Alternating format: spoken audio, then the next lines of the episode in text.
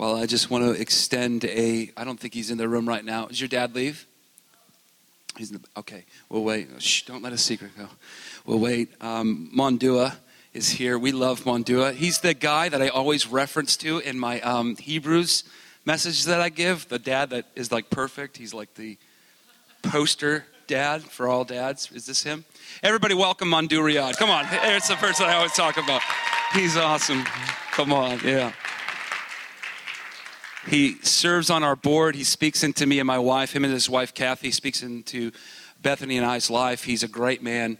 He's the dad I, I wish I had. No, dad, please don't record that. I'm just joking. I'm just joking. I love my dad. Amen. I just bonked my head.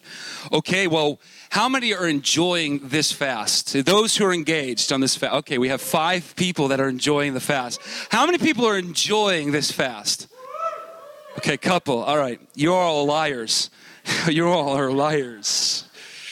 No, I'm enjoying this fast. Listen, there's something that I not in no, I love food. Okay, I wear you. If you know me, you know this. When I preach, I, I love food. I just love everything about food.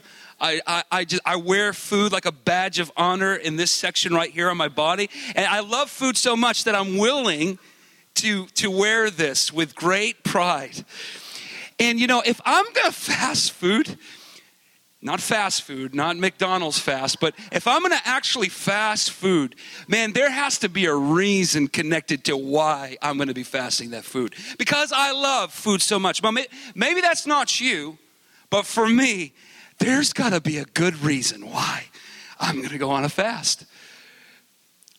And, you know, I, I, I've been around for a long time 35 years now.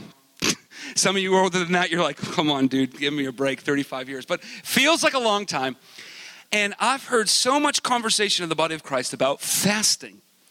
And so much of the things that happen and don't happen, why we do it, why we don't do it. And all this language and articulation goes on and it just gets confusing. But I, I've come to this understanding today through studying the Word of God that if I'm gonna fast, it's gotta be for a reason. I'm not just going to give up something I love so much for the sake of giving it up.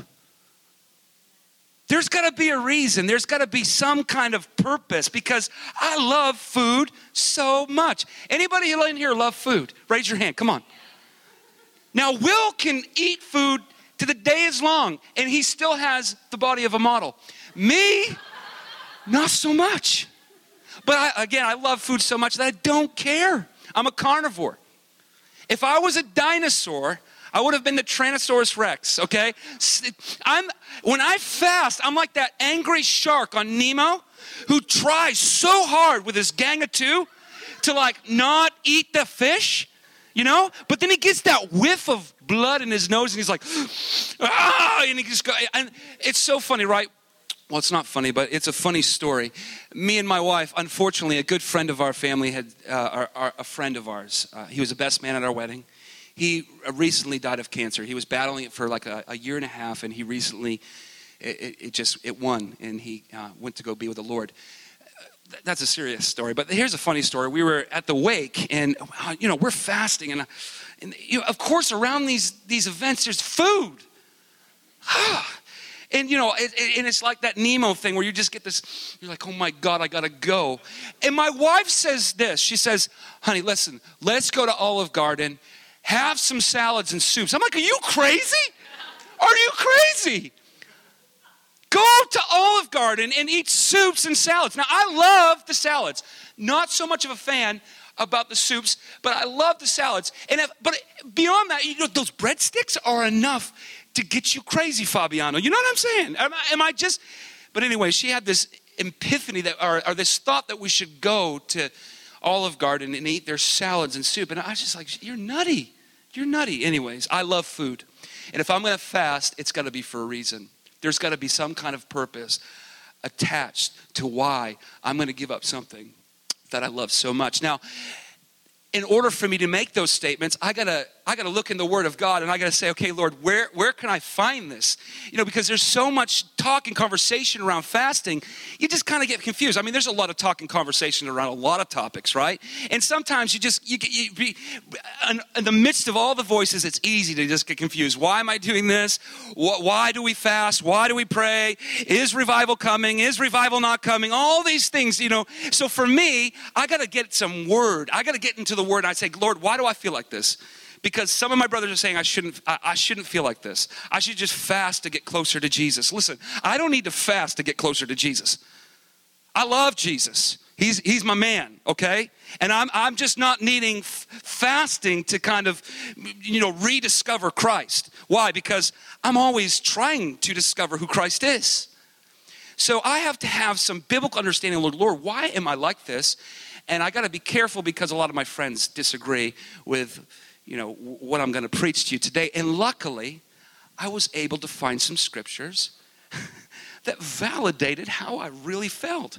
I'm like, praise God. Now, of all the books in the Bible, I'm going to go Old Testament on you today. Is that okay? Yes, the Old Testament is still relevant, real, and powerful. It's, it's a good book, and we, you know, it's just not here just so we uh, can ignore it. It's given to us for a reason. We love the Old Testament. Somebody say, I love the Old Testament. Tell your neighbor, I love the Old Testament. Come on.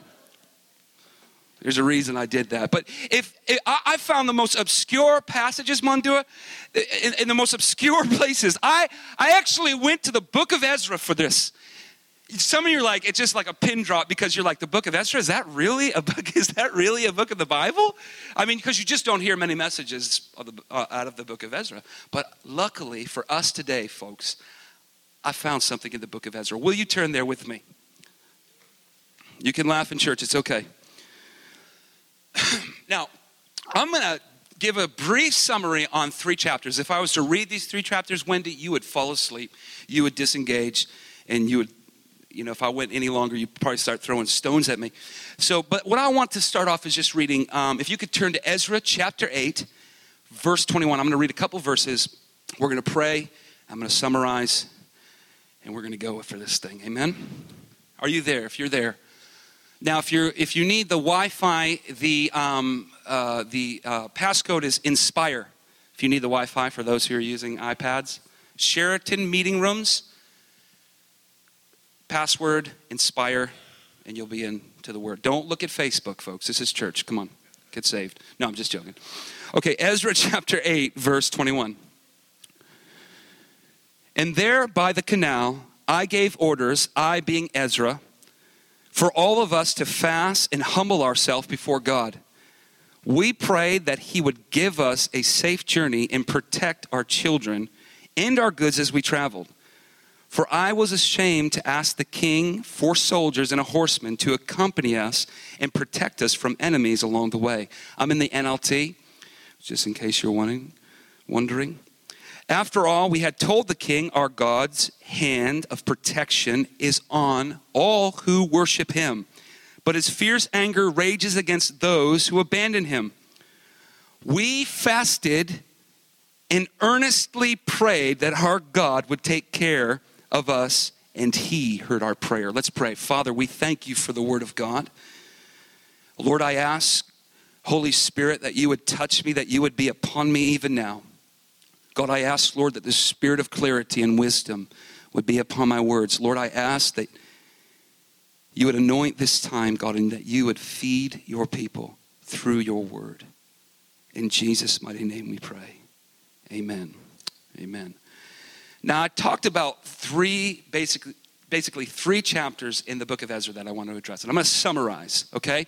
And what you're going to have to do, because I'll probably butcher it a little bit, I won't get heretical, but I will butcher it because I'm not a good storyteller, but I'm going to go for it anyway. So, but you can go back and you can look through these three chapters and you will get the basis of what I'm trying to communicate here today. Ezra chapter 6, there was a king. His name was Darius, okay? He had a desire. This is Ezra chapter 6. He had a desire to start searching uh, the Babylonian archives. He, he had a desire, it was intentional. He wanted to find information of what they called in the Old Testament, the book of Ezra, God's holy temple, aka the tabernacle of David. Okay? If you're unfamiliar with that language, you've been living in a cave for about 12 years. You can laugh there. That was a joke. Uh, but we really don't have time to get in what, the, uh, what David's tabernacle was. But here's three things I'll summarize very, very just plain, simple, s- simpleton form, okay? Think of a lot of animals dying and being slaughtered, a lot of music, okay, exalting the Lord, and a lot of preach doing te- preachers or priests, sorry, doing temple duty. Okay, there's my there's my uh, uh, composition on the, uh, the, the uh, tabernacle of David. So King Darius desired to find out information about the tabernacle of David. Okay, and in sending out what we would call today historians to look into some of these archives, they came across this uh, decree okay? And it was by King Cyrus, which was the king before King Darius. Are you following me? Mondua's following me. Okay, praise God. He's the only one. Okay, he came across this decree, and this is what it says. If you would look at, if you're there, uh, chapter 6 of the book of Ezra, in verse 3, I'll start. In the first year of King Cyrus's reign, a decree was sent out concerning the temple of God at Jerusalem, aka the tabernacle of David. Let's go on. And this is what it wrote Let the temple be rebuilt on the site where the Jews used to offer their sacrificing using its original foundations. So he finds this document and he now is inspired to see exactly how, from the, the time of King Cyrus's decree was set forth, he's, he's, he's wanting to see where we're at. It, it, did the tabernacle of David get rebuilt? Okay? So, unfortunately, King Darius was, no, I'm sorry, let me back up. Let me back up. I'm getting a little ahead of myself. Sorry. King Darius was able to rebuild the, kingdom, the, the tabernacle of David, okay? He was able to. Now, between verse uh, chapter 6 in chapter 7, there was 58 years that passed. Not really recorded in the book of Ezra, but you find those 58 years in the book of Esther. Okay? So that's where you can find everything that happened between like that that that time gap between uh, Ezra chapter 6 and Ezra chapter 7. Everything that happened between those two chapters happened in the book of Esther. Now, if you don't know the book of Esther, I'm pretty sure we do. We, we hear a lot about uh, the, the, Esther fast and, and, and the king and all that stuff, right? And are you with me, Matthew? Okay, Matthew's with me. So 58 years pass. Everything that happens there happens in the book of Esther. Okay. King Darius eventually dies. A new king comes into power. Now, I'm, you can't stone me. I'm summarizing here. We're trying to get through three uh, chapters of Ezra in a 58 year time gap. I mean, that's, you know, we, we, we and really, I mean, other than the verses that I pointed out, the book of Ezra, eh, it's okay. No, I'm just joking. But, anyways, another king steps onto the scene. The temple's rebuilt, it's going good, but they're lacking in some areas. You know, they're just some exiles are coming back in from, you know, different wars that happen and different things that happen. They're coming back in and trying, the Levites are trying to get, you know, back in the fray of things. The priests are trying to get back in the fray. They're looking, they're recruiting, everything's going on. Now, the new king, I'm not even going to, uh, I'm not even going to announce his name because I couldn't announce it. I've just butchered it. You can look it in there. You'll find it. The new king he hears about all this work through King Cyrus's decree to King Darius's uh, final um, uh, dedication of the temple, the tabernacle of David. He says, Hey, I wonder what's going on. I wonder where they're at. And he sends word. This is where Ezra comes into play in, um, I believe, chapter 7. He, in chapter 7, the king, the new king that's on uh, the scene now, he steps in and he says, I wonder what's going on. So he sends word, he sends a letter to Ezra. Ezra is he's an astute man, he is an educated man, and his education is on the Old Testament. It's not by mistake that Ezra got the letter from the new king. The new king knows who he is, and and and, and Ezra's at this point leading a, a mass group of like 300 uh, exiles to Jerusalem to help. Now, the new king sends a letter and he says, Listen, Ezra, I know you're going there with your group of exiles. I know you're going there with like 300 of your homies. Listen, I want you to take an inventory. I want you to take an inquiry of, of everything that you have and what you need. Why? Because the king has a desire to bless the house of God. He has a desire to make sure uh, everything is taken care of, and that you know this this decrees that Cyrus made, and this desire that Darius had to rebuild the kingdom of God is it's going as it should. Are you following with me? I'm going to turn on my computer here. Sorry, I'm trying not to use this thing, but I I've yet to figure out how to take pages, put it on my iPad. Yeah, whatever. So I'm I'm electronically dumb.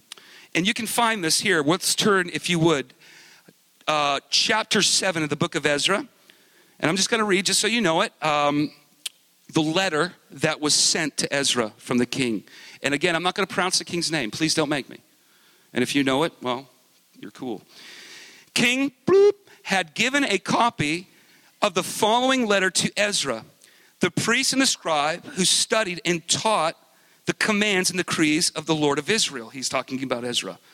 From the, the king of kings to Ezra the priest, the teacher of the law of God of heaven. Greetings. Verse 13. I decree that any of the people of Israel in my kingdom, including the priest and the Levites, may volunteer to return to Jerusalem with you. I and my council of seven hereby instruct you to conduct an inquiry into the situation in Judah and Jerusalem based on your God's law, which is in your hand. We are also commissioning you to take with you silver and gold, which we're freely presenting, which we're freely presenting as an offering to the God of Israel who lives in Jerusalem. So this is the letter that he sends to Ezra. Now, he is, he is sending some serious goods to Ezra. Ezra is packing some serious heat. He's got some gold. You can turn over to 8. This is what he got. Chapter 8, uh, starting in verse, you don't have to turn there, but in verse 26, this is some of the things that Ezra has 24 tons of silver. I don't know. I don't know. I, I used to work on hi- the highway, and we had what they call a one ton and, and, and that truck, man, could carry some serious weight. So Ezra, he has 24 tons. Now, if you put 24 one tons on a work site, it would clog up the highway. So he's he's got a lot of silver, 24 tons of silver. Goes on, 7,500 pounds of silver articles. I don't I don't know what that, that just, he's packing, right? 7,500 pounds of gold. How many wouldn't like that? Especially with the gold rush that's going on, you know. Uh, two fine articles of uh, polished bronze and precious as precious as gold. I don't even know what that's put in there, but it sounds pretty cool. Uh, but Ezra is he's got some stuff with him. He's got 300 uh, servants fam- made of families and children. You know, he's got uh, he's got uh, a lot of riches and gold. He, he's traveling. He's traveling deep and loaded. Let's go back to uh, chapter 8, verse 21. These are the first verses that I read to you today. Are you following me today or am I confusing? Okay. I'm trying to fit three chapters in in under 35 minutes. Praise God. But you have a book, so you can go home, you can study this thing. Hey, listen, we're fasting. You don't have to just stop at the Gospels. You can open the book of Ezra and you can just study it. You can line upon uh, line, just like a drug, you know, just like a drug addict. Sniff that thing, read it, and get it in your body. No, no I'm just joking. Okay, 21. And there by now here's Ezra. Let me just go back to let me just go back to Ezra. He's finally hanging out by this canal, okay? He's he's got his 300 homies, families, children. And he's got his gold, he's got his silver, and they're hanging out by this canal.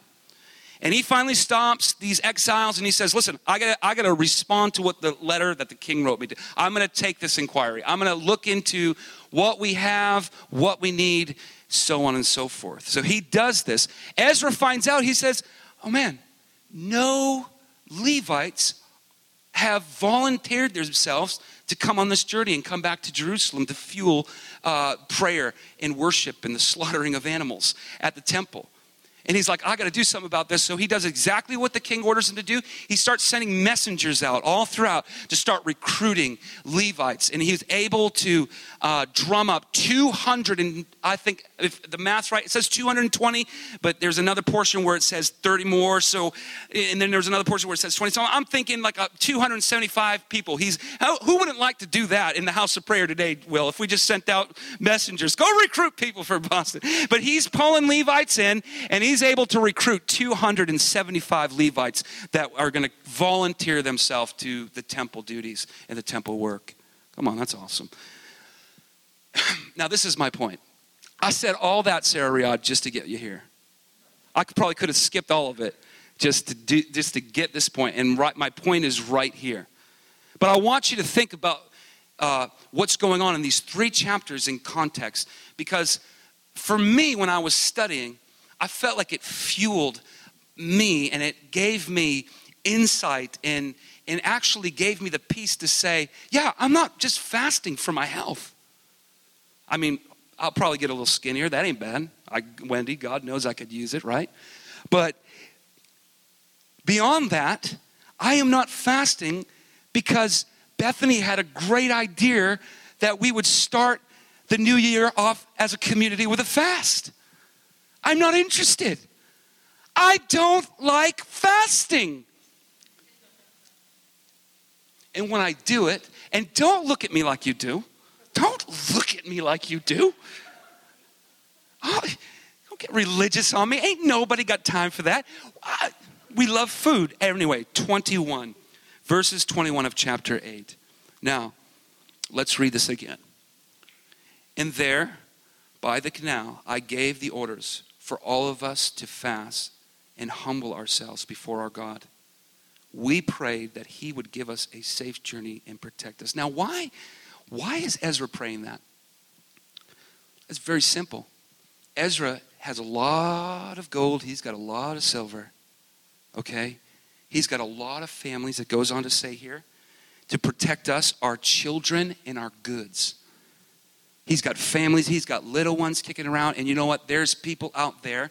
Later in uh, verse 31, you don't have to look there, but there's bandits, there's scavengers, there's people out there that would think nothing but to rob, kill, and destroy this pack of about 700 people traveling to Jerusalem trying to get to the tabernacle of David to fuel night and day prayer. So he knows. And you know, Ezra made a bold declaration to the king. What did he say here? Let me find it. He says it here in the, in, in um, the second half of verse 22. Our God's hand of protection is on all who worship him, but his fierce anger rages against those who have abandoned him.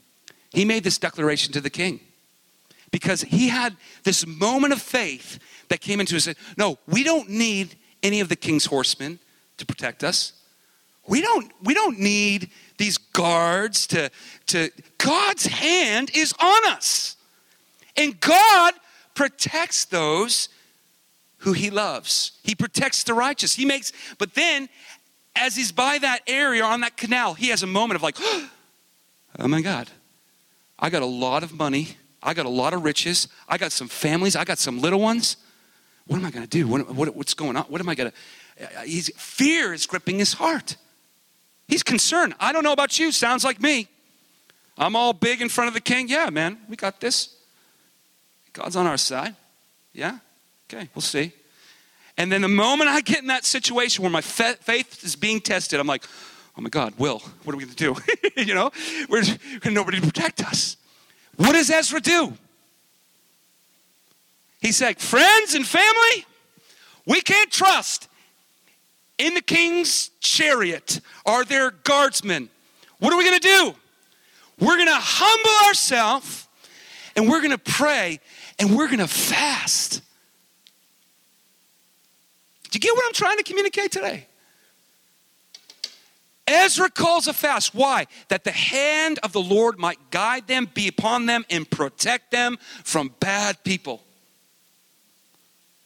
So, in my mind, that encourages me deeply to say, yes, I'm not just fasting to fast.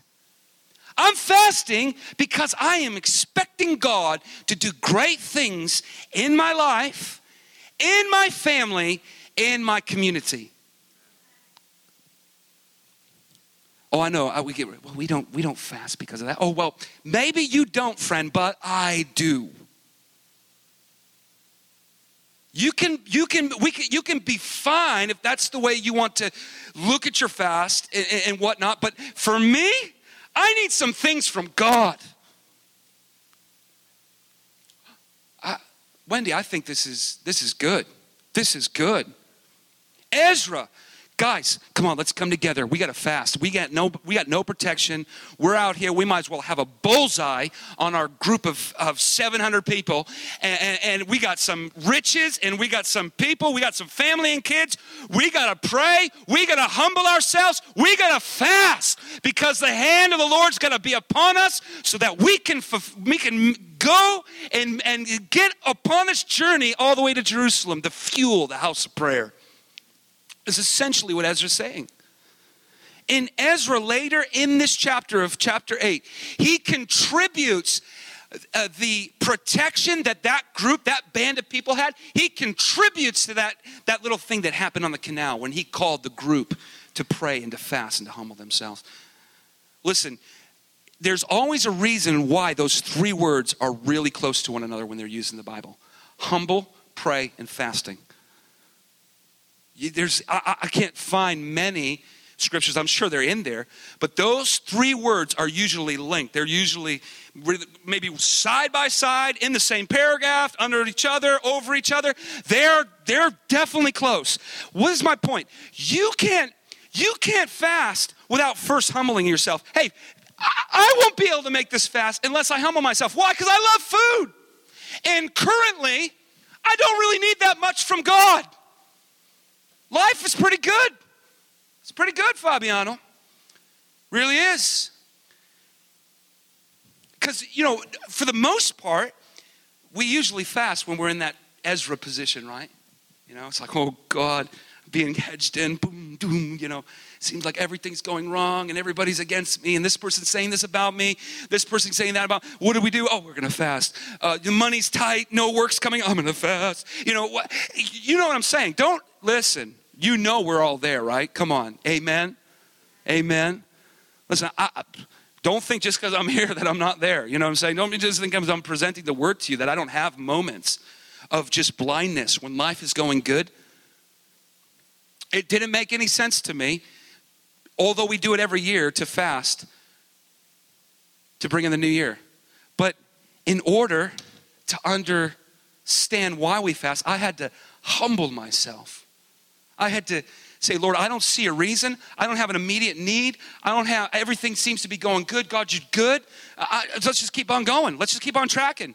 And luckily for me, I got a wife. I, listen, if you have a wife like this, you count your lucky stars. I got a wife that's like, well, we got to fast.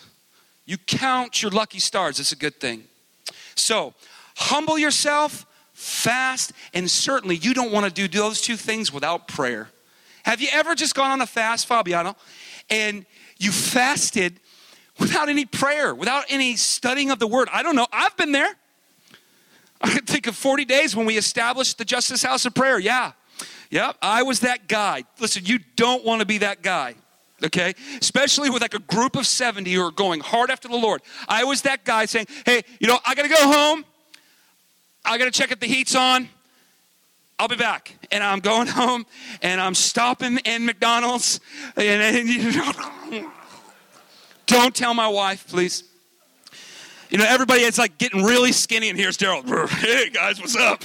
you know, it's just crazy. You think they would, you know, discernment would kick in. it's terrible. I don't recommend it. But you can't you can't, it's, it's absolutely meaningless. It's, it's a, listen, you might as well stuff McDonald's in your mouth. If you don't incorporate some studying of the word, if you don't actually get on your knees and pray a little bit, if you have a hard time with it, listen, we have eight prayer sets. Eight. Ten, I'm sorry, there's ten prayer sets right now.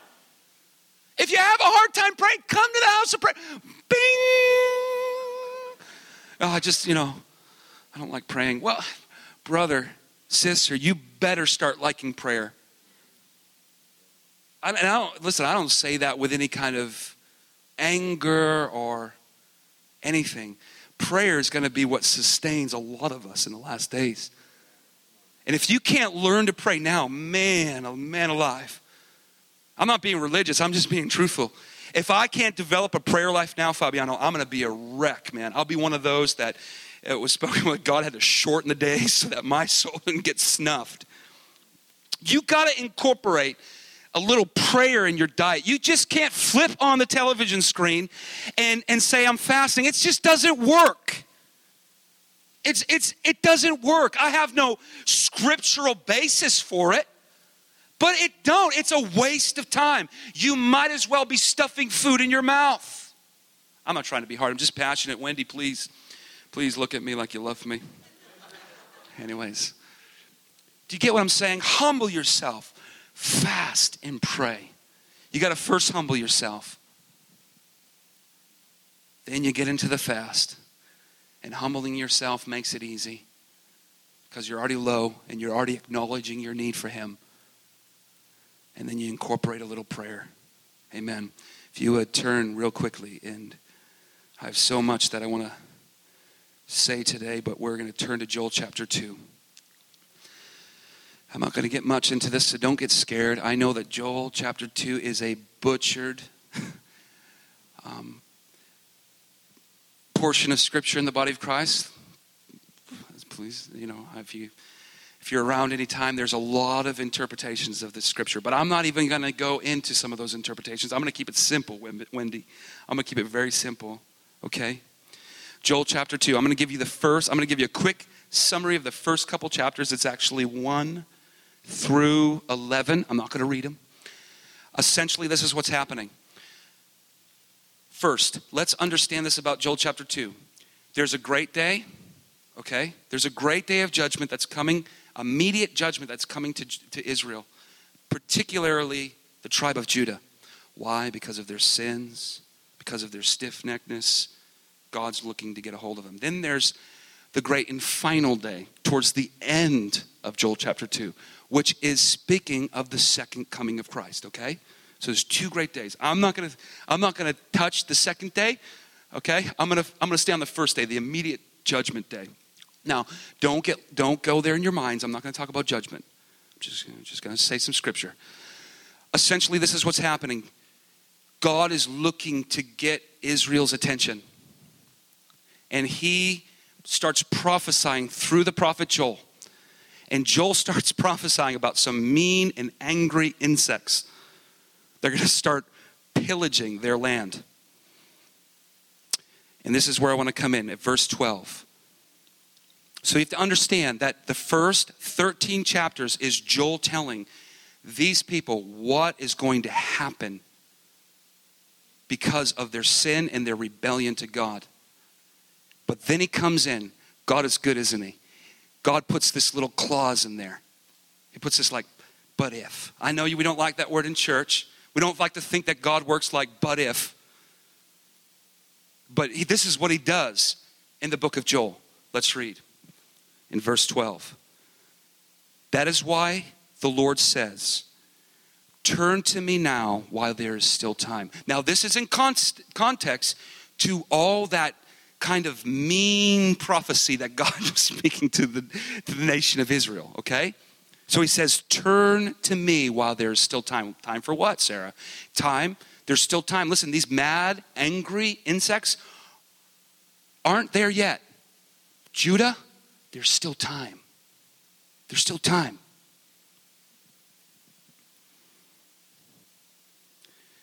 Turn to me now while there is still time. Give me your hearts. Come with fasting, weeping, and mourning. Don't tear your clothing in your grief, but tear your hearts instead. Return to the Lord your God, for he is merciful and compassionate, slow to anger, and filled with unfailing love. He is eager to relent and not punish. Come on. Who knows? Who knows? This is what he says. Perhaps he, he being the Lord, will give you a reprieve, sending you a blessing instead of a curse. Come on. Perhaps you will be able to offer grain and wine to the Lord your God as before. And he goes on. In the book of Joel, God puts a clause. He puts this but if in there. And wouldn't you know, the but if had to do with what? Fasting, weeping, and mourning. If you would do this, if you would do this, Judah, if you would do this, Israel, you never know. I might relent. I might give you a reprieve. I might, I might, I might bless you instead of cursing you. So fasting does nothing? When God gives you an invitation, when God gives a whole nation an invitation, I don't, I don't know about you guys, but I would be signing. Uh, I'm like, uh, as much as I love food, I'd be like, uh, put my name on a piece of paper. I'm ready to fast. I don't want them angry insects coming. I'm, I, I, I'm fine with giving up my cheeseburger. When God Himself gives a nation an invitation to fast, to humble themselves, to weep and mourn. Don't tear their religious clothes, but rather let their hearts be torn. Man, I, sign me up, John. Guys, what is my point? These are just two scriptures. There, there's tons of stories where either God's protection, His favor, His blessing, his goodness rather than his severity broke out because there was a people who were praying, fasting, weeping and mourning, saying, God, forgive us. Is that my point about the weeping and mourning? No. What my point is, fasting is good and God loves it. Not only does he love it, he provides doors of hope for entire people groups and nations to enter into the, His mercy rather than to receive His wrath because of their sin. Come on. So, why in the church do we go around and we just try to, you know, fake it till we make it? I'm just fasting. Oh, bless the Lord. Nothing more I like to do with my time. No, we, listen, we got to know that we're on this 40 day journey just so at the end we can say, We did a 40 day fast. Don't know really what happened, but praise God. Listen, if you have something that you need an answer, that you need a breakthrough on, and, and, and you are fasting because of that, listen, go for it, sweetheart. Go for it, young man. Go for it. Ain't no shame in that game. Come on, I was a young man, 18 years old. 18 years old. I don't know what came on me. I know what came on me. His name was Lou Engle. And anybody who hangs around that guy, good night. He just fasting. Not so much now, but man, in his his heydays, good Lord. I was able to go out and well, was a, a time ago and serve uh, what was called the Purple Pig Tour listen, yeah, the name's a little weird. I get it. Okay, for a bunch of Christians to be, you know, I get it. But it was really cool tour. And in Lou Engle was the man who was, you know, he's married my wife and I. He's baptized our little child, so he's close. And wouldn't you know? Wouldn't you know? Wasn't the plan? Never heard of it prior to. But we go on this journey now. I'm two weeks away from my family for this. We're, we're traveling all throughout California, mainly in universities, just bringing worship and the message of praying and fasting and praying communities and all this and things aren't going so well. we go to our first little meeting. Sorry, Will, I don't mean to baptize you with my spit, but we're going to this meeting, and our first meeting, man, you could have heard grasshoppers. Every word, every song that we sung, it was like, oh my God, I'm going home. where's, how can I book my ticket back to New England? It was rough. I don't know if you ever been around Lou. I've, I've been around him for now 15 years. But whenever things get rough, he calls a fast. And wouldn't you know, Lou, because things were going rough with our little band of like 15 young guys, he called a fast. He's like, guys, the proof is in the pudding. These services are rough. They're actually supposed to be good. I mean, we got a couple hundred people coming to these services. I mean, we want to we want to kind of get some breakthrough here. We're going to get we're going to get we're, we're kind of get the, the anointing of the Holy Spirit in the room. That would be great, you know, if people actually got ministered to rather than flooding out the door. And so, yeah, typical. We're like, oh, great, glory. Here we are working our tails off, staying up late, getting up early. I mean, eh, listen, have you ever traveled? We're in a van with a trailer. Have you ever traveled through California in a van?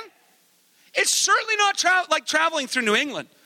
My God, it's like I felt like I was going to Kansas City just to get to Redding from San Diego. It was not cool. It's not cool. It's not right. And a van of stinky young men. Only two of us was married. You, you, yeah, you can imagine what that was like. So Lou calls a fast, of course, of course. But wouldn't you know, we get this fast going and them services explode. They just open up. The glory of God is, it, it's, ah, this is why I came. Guys, listen, God is not obligated to do anything when we fast. But you know what? It doesn't mean that He won't. It does not mean He won't. So I've learned, rather it being fasting and prayer and whatever I'm doing, that God is able to meet all of my needs, not just my needs, my friends' needs, I, not just my friends' needs, but my church's needs, not just my church's needs, but my city's needs. God can do things, and we should never, ever, ever in the midst of our fast, do away with God working impossible things throughout our lives. What does that mean? Let me get back to another testimony and then I'll close. I was a young man, around 18. I had a problem. I'm not going to go into what that problem is. You won't want to hear it. It's just, I'm not going to do that. Don't make me. It's just weird. But, anyways, I had a problem. I had something of which I desired wholeheartedly as a young, passionate believer, desired to get free from in my life. It was just, you know, you know when you just encounter God, you sign up and you're like, ah, I, I, I love this. I love this new relationship. I love, I love you, God. Why didn't I do this 10 years ago? What's, what was, and you go through this, you're passionate, but yet you have this one little you know, you just have this one thing that just reminds you daily of your old man and your old self. Am I alone? Those who signed up new and you're Christian? Man, I had this for a long time. And I, I just had a strong desire to get free. So Lou comes into town. This is probably our second time meeting him. He's preaching on fasting. And and I just I had this epiphany, you know, just this thought that like he was sharing about a scripture that these things come out only by praying and fasting. and I, I, in my zeal filled heart, was like, I'm going to do this. I'm going to do this. Now, there was really no biblical position for me to do what I did because I actually did 40 days on water. 40 days. I know. I know. How did I get this big? And I, you know, I know. I know. But I did 40 days on water. Just because I so wanted to get free. Twice I did this. Once when I was 18, another time when I was 23. Luckily, 23 I was working hard, so I had to do it, you know, and I did it well. But it was all with the desire to get free. It was all with the desire that, Lord, if these things only come out by praying and fasting, God, deliver me. I need this because there was such a battle in my mind. How can I love you, God, but yet practice this? How can I say that you have my heart, but yet have this? Ah, such confusion and such a war. And I was desperate. Now, I hate to let you down.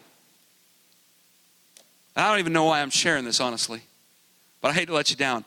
Ain't a sticking thing happened when I fast, when I fasted for those 40 days on water. Didn't get free, didn't get, nothing happened.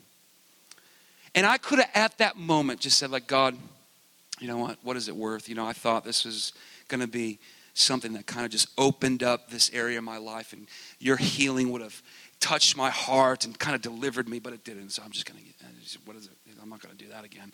And of course, I mean, it was just ludicrous. I don't recommend doing a 40 day fast on water. I don't, I don't. Yeah, um, don't do that. But I could have given up. I could have just said, I'm done, Lord. I'm done.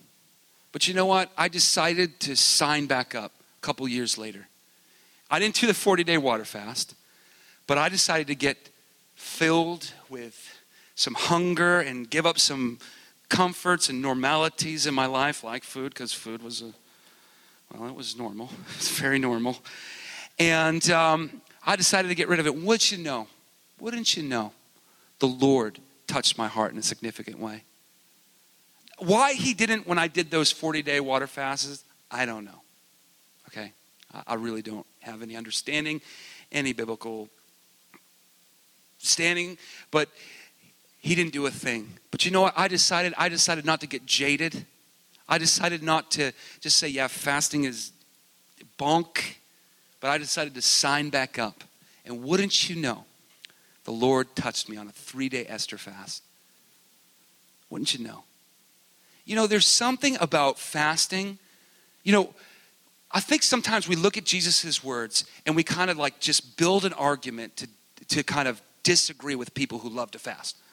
You know, because it seemed like Jesus was always like up and up on the religious people's face and saying, yeah, you know, and he's, he's like, you know, why don't the Pharisees and John the Baptist disciples fast? He's like, well, the bridegroom's here. I mean, well, that's silly. You know, we're going to feast, right? And you have many other scriptures that allude to that. You know, Jesus never attacked fasting. He never did. He more, he more took an approach at looking at having people look at their hearts and why they're doing what they're doing. You know, there's a big difference from fasting under the law, and I think that's what was going on. I think I had some kind of mentality in my mind that if I do this and look awesome in my youth group, yeah. As if who cares, right? But if I do this, the Lord's gonna touch my life. Legalist, you know, kind of like telling everybody, yeah, I'm going on a 40 day water fast. Don't you want to be like me? Don't you wish you could be like me? I don't even know if I did it well, but I, I, I, definitely shared it with everybody. I even shared so much that a lady in my church gave me a pillow with a note saying, Have a radical sabbatical. I was so trumpeting this thing. Hey guys, I'm fasting. And some lady who had sympathy on me gave me this pillow on the first day of my fast. She gave it to Pastor Marlene with a note that said, Have a radical sabbatical. Enjoy your 40 days, man. I mean, I was like, you know, yeah, you wish you were spiritual like me. But Jesus never attacked fasting, he attacked why people were fasting. There's a difference from fasting under the law and I think that's what Jesus tried to do. He's try to break some of those Old Testament mindsets.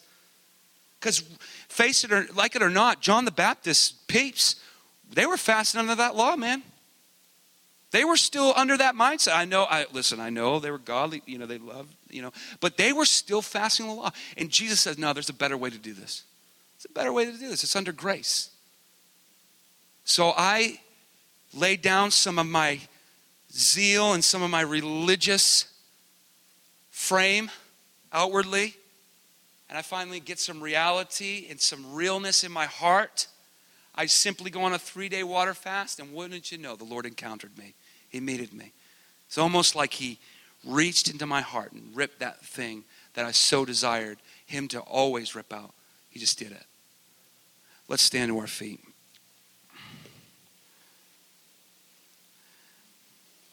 Now, listen, while you're closing your eyes, We want to start this fast well, and we want to end it well.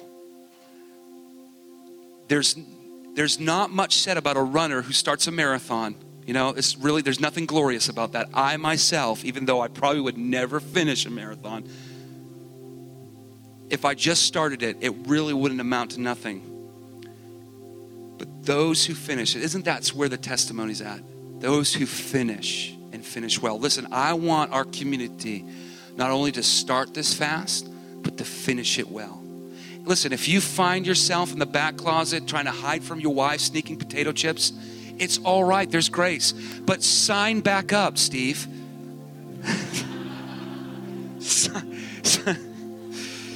sign back. No, I'm not saying Steve did that. I just, he's, you know, I love him. Sign back up. Don't, don't just have a couple impulses of failure cause to de- cause you to be derailed. Sign back up. Listen, I've done that tons of times. I'm like, honey, I'm going for a ride. McDonald's, give me a large fry. you know, I've done it, but you know what? I've learned that there's no condemnation for those who are in Christ. You can actually, with a sincere heart, press delete and sign back up. So, community, listen, we want to start this well, we want to finish it well. Let's pray.